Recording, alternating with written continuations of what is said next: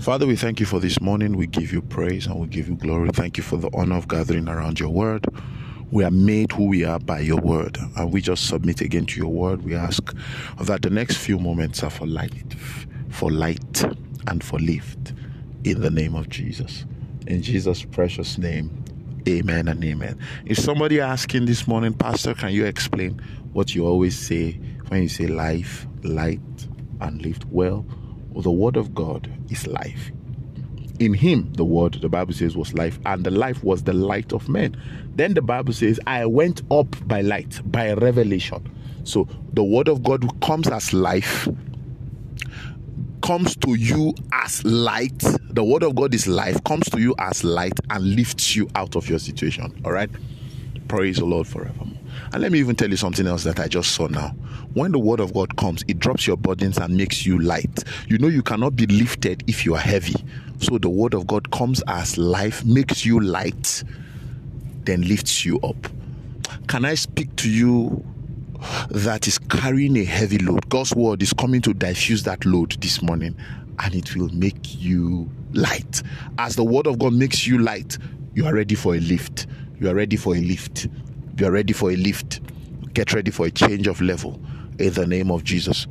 I know that a lot of people think that pastors come to excite people. Well, I don't even have a problem with being excited because I'd rather be excited than depressed. But let me tell you the truth these are not words that were cooked up in the flesh, these are the words of God. Receive it as, as such and be blessed. All right? Praise God forevermore. I, I, I came to tell you this morning, or, uh, you know, Mark 11 and verse 22 have faith in God, trust God.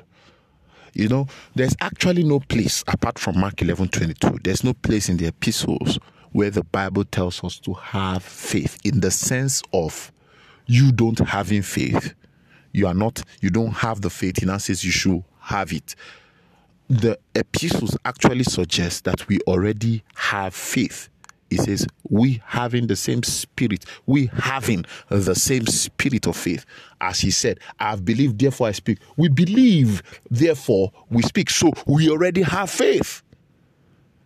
Peter says, we have like precious faith. We have faith. Romans, Paul says, he has given us the measure of faith. So we have faith. But there is a sense in which Mark 11 22 is speaking that I want to express to us this morning. What he's saying in Mark 11 22 is not just have faith as per you don't have faith, now go and get it.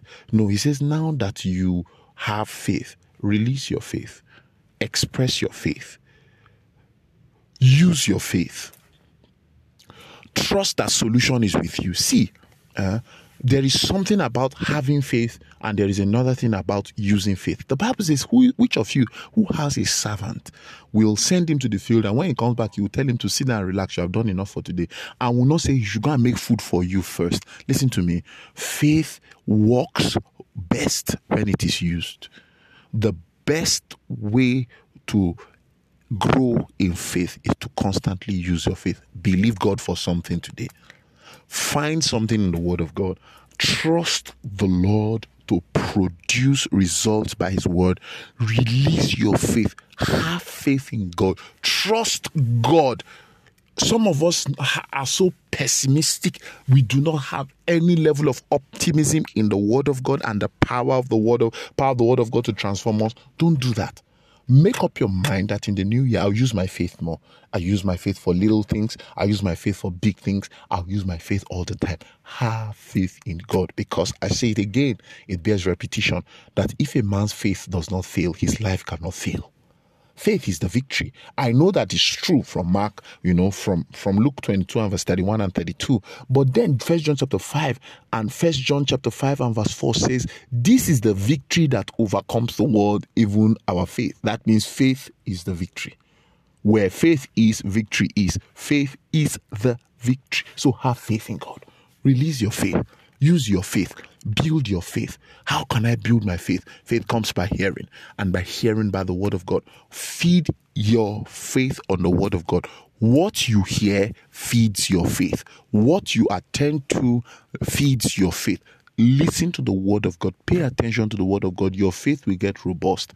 As your faith gets stronger, it becomes more useful, easier to use. I trust that bless you.